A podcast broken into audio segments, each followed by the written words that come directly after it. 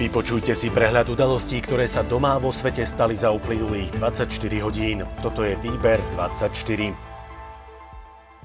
Boris Kolár rešpektuje, ak niekomu nebude stačiť, že nebude v politike používať svoj titul.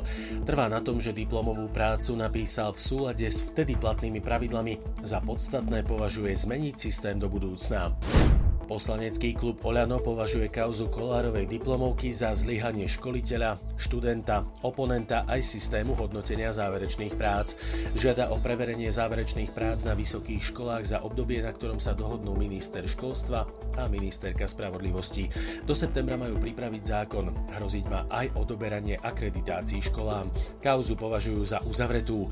Matoviča sa novinári pýtali, či je spravodlivé preverovať všetky práce do minulosti a odoberať titul, pričom by ľudia mohli aj prísť o prácu, kým Kolár môže vo funkcii ostať. Reagoval, že zákon nežiada vysokoškolské vzdelanie na kandidatúru na poslanca parlamentu. Ak bude mať celá vládna koalícia postoj, že chce preverovať tituly všetkých vysokoškolsky vzdelaných ľudí, opozícia bude odvolávať predsedu parlamentu. Vyhlásil to Peter Pellegrini v reakcii na oznámenie hnutia Oľano. Podľa neho poslanci dnes potvrdili, že v rámci udržania moci sú schopní spreneveriť sa všetkým svojim sľubom o čistote v politike.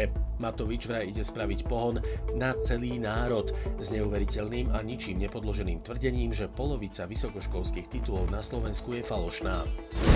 Progresívne Slovensko kritizuje vládu za tzv. kultúru našich ľudí. Vláda vraj pokračuje v obsadzovaní postov politickými nominantmi či dvojakým metrom, napríklad v kauze okolo Kolárovej diplomovky. Novým predsedom súdnej rady sa stal bývalý predseda ústavného súdu Jan Mazák. Za jeho zvolenie hlasovalo 13 zo 16 členov. Mazák vo funkcii vystriedal Lenku Praženkovú, ktorá z pozície odstúpila. Navrhli ho nominanti zo všetkých zložiek moci, teda členovia súdnej rady volení sudcami, parlamentom a vymenovaní vládou a prezidentkou. Ambíciou Jána Mazáka je ostať vo funkcii celé štvoročné funkčné obdobie.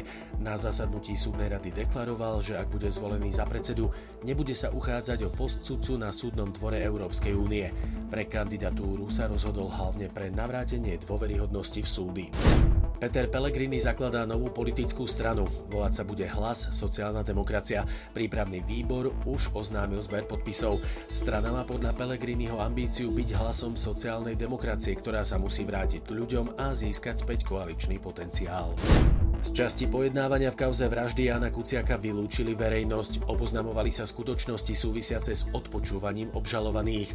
Súdne príkazy na odpočúvanie sú zo zákona utajovanou skutočnosťou. Z pojednávacej miestnosti tak vykázali aj novinárových príbuzných. Čítali sa SMS správy a prehrával sa telefonát medzi obžalovanou Žužovou a odsudeným Andruškom. Preberali sa jej účty za zuby, ktoré chcela mať ako plačková. Znalec vypovedal, že nenašiel žiadne stopy o tom, že by sa do trémy zasahovalo. Mimoriadná situácia platí pre celý okres Revúca, vyhlásil ju krízový štáb potom, ako viaceré miesta postihli silné prívalové dažde, pričom vážne poškodili cesty. Najvážnejšie búrka poškodila cestu medzi Muráňom a Prednou horou. Obnova môže trvať aj niekoľko mesiacov. Zhruba polkilometrový úsek treba postaviť celkom na novo. Niekoľko týždňov bude trvať aj oprava cesty pri Muránskej zdychale. Poďme do zahraničia. Svetová zdravotnícka organizácia vyšla do Číny vlastný tým s cieľom vyšetriť pôvod korony.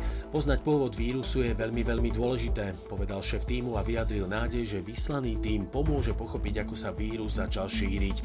Vyšetrovanie pôvodu žiadajú najmä Spojené štáty.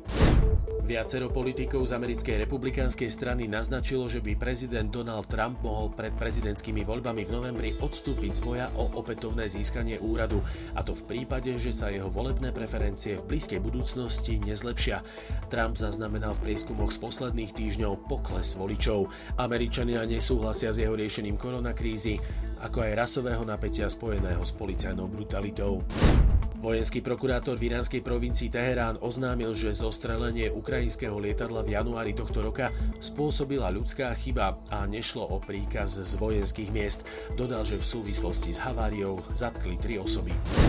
Vo Francúzsku sa to dá, ex-premiér ide na 2 roky za mreže, za spreneveru dostal 5-ročný trest, z toho 3 roky podmienečne, jeho manželka dostala 3-ročnú podmienku. A ešte pohľad z okna. Bude jasno až polooblačno. Pri prechodne zväčšenej oblačnosti ojedinele prehánky, možnosť aj búrok. Najvyššia denná teplota 24 až 29 stupňov, na severe chladnejšie. Výber 24 zo servisu TASR pre vás dnes pripravil Boris. Ďakujeme, že nás počúvate.